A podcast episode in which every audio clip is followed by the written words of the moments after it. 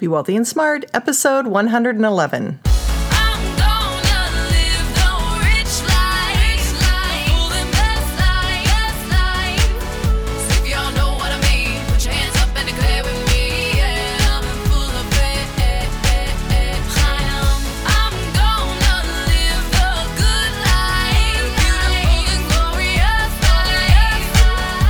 Into a world of wealth and financial freedom without budgets, boredom, or bosses on Be Wealthy and Smart.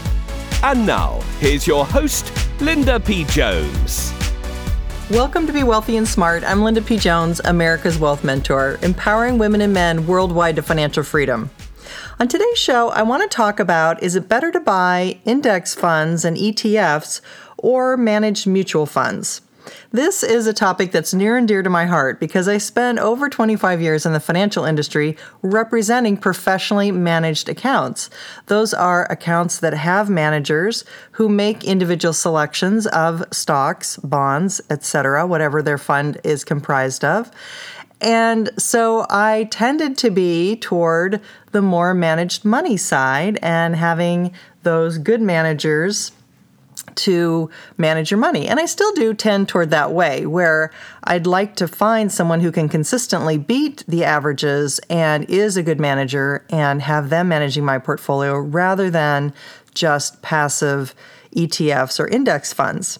But first, what is an ETF or an index fund?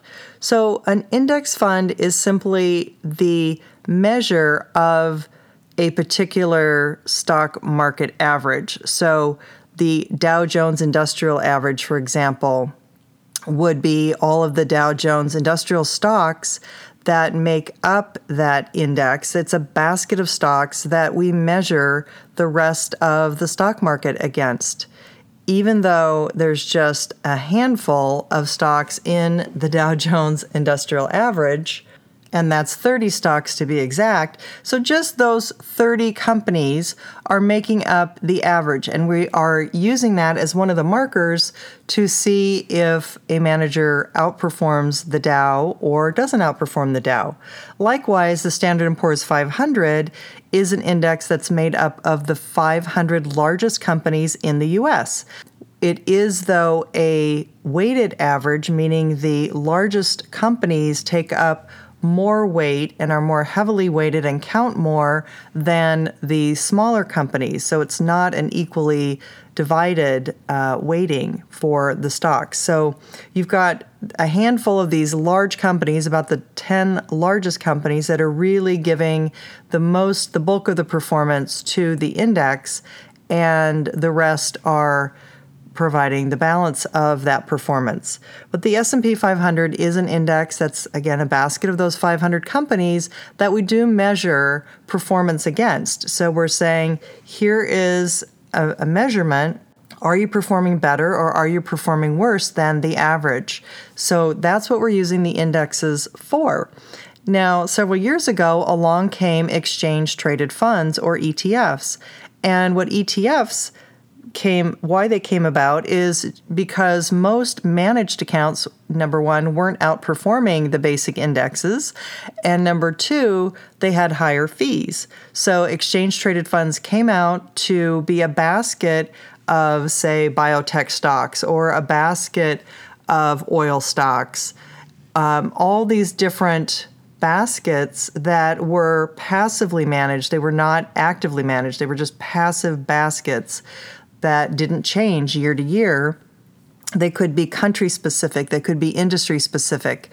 There's all kinds of ETFs now, and you can buy them as a proxy for buying, all of those biotech stocks. You can buy it as a proxy for buying a group of biotech stocks rather than having to pick a few biotech stocks in your portfolio. So managers are using them to invest in certain areas in a more convenient way, in a low-cost way, but they are, again, a basket, and so there's no outperformance due to individual managers or any additional performance that can come from this, because it is what it is. It's whatever those companies do, that's their performance. So The big debate over whether you should be in index funds / ETFs or managed mutual funds is really over two reasons that I've already touched on. One is performance. Last year, the S&P 500 only was up 1.4% with dividends. And so most of the managed accounts underperformed that because they have higher fees. So typically the average stock fund fee is 1.19% versus, let's say, a Vanguard index fund is 0.17% for a difference of 1.02%. So an actively managed fund is going to have to perform 1.02% better just to equal an index fund. So that means a manager is going to have to work a lot harder, get extra performance to really earn their fees. Those are really the main points, is the performance is tough for them to beat. And number two, the fees are a hurdle. So in 2015, mid-cap or medium-sized companies, 57% of them underperformed their benchmark, and in 2015, 72% of small companies underperformed their benchmark. So again, these actively managed funds, the managers did not outperform the indexes. So that's not boding well for professional management. Having said that, I do have to say that this is kind of like the 80-20 rule, where 80% are not outperforming, but perhaps 20% are. And those managers that are outperforming the indexes are worth having in your portfolio because you can have extra return, and extra return means you're going to be compounding at a higher rate. And you know from my 6 steps to wealth that the money engine you want is one that will compound at a high rate. So that's where if you can get extra return, it's well worth paying for it. So you want to seek out those active managers that do year after year after year outperform the indices, and they do exist, they're out there, but you do have to do some research and dig for them. And the place to do that is at Morningstar.com.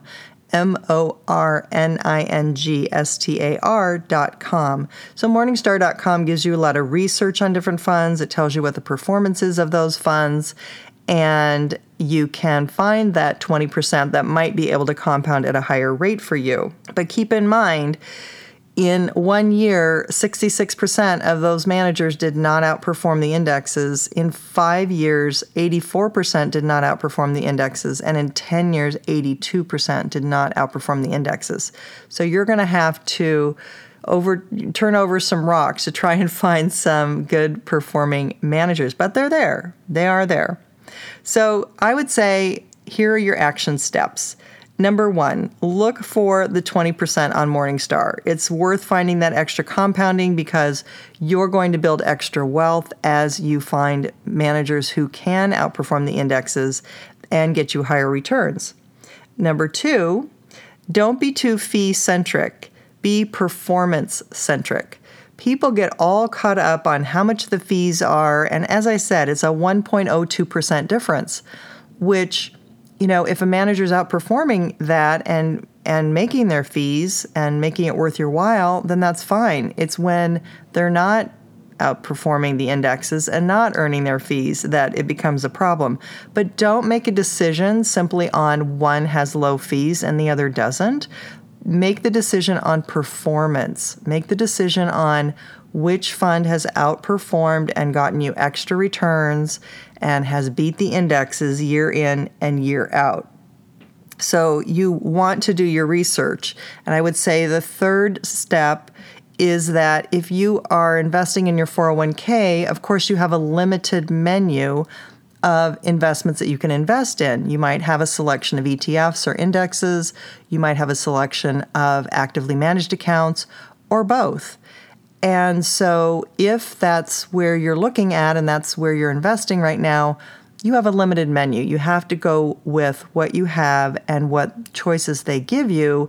You don't have the entire universe of all investments open to you unless you have an IRA or a direct brokerage account outside of an IRA. You don't have all of the choices available. So If you're in a 401k, do your best to choose based on good long-term performance, whether or not it's, based on an index or not. Look at performance and what the numbers are. If you're outside of a 401k, do your research, find that 20% of managers who are outperforming the indexes so that you can compound your money at the highest rate possible. That's what's going to build your wealth. That's what's going to get you to your goals faster. It's all about the compounding, not about the fees. If you want more tips to boost your wealth, go on over to my website and get 10 free financial tips to boost your wealth right now. They're easy steps that you can put into practice that can boost your wealth and get you on the path to financial freedom sooner. That's all for today. Until next time, live the good life and be wealthy and smart. Thank you for listening to Be Wealthy and Smart with Linda P. Jones. Share the wealth and tell your family and friends about the show. Check out our website, blog, and social media for more riches at www.bewealthyandsmart.com.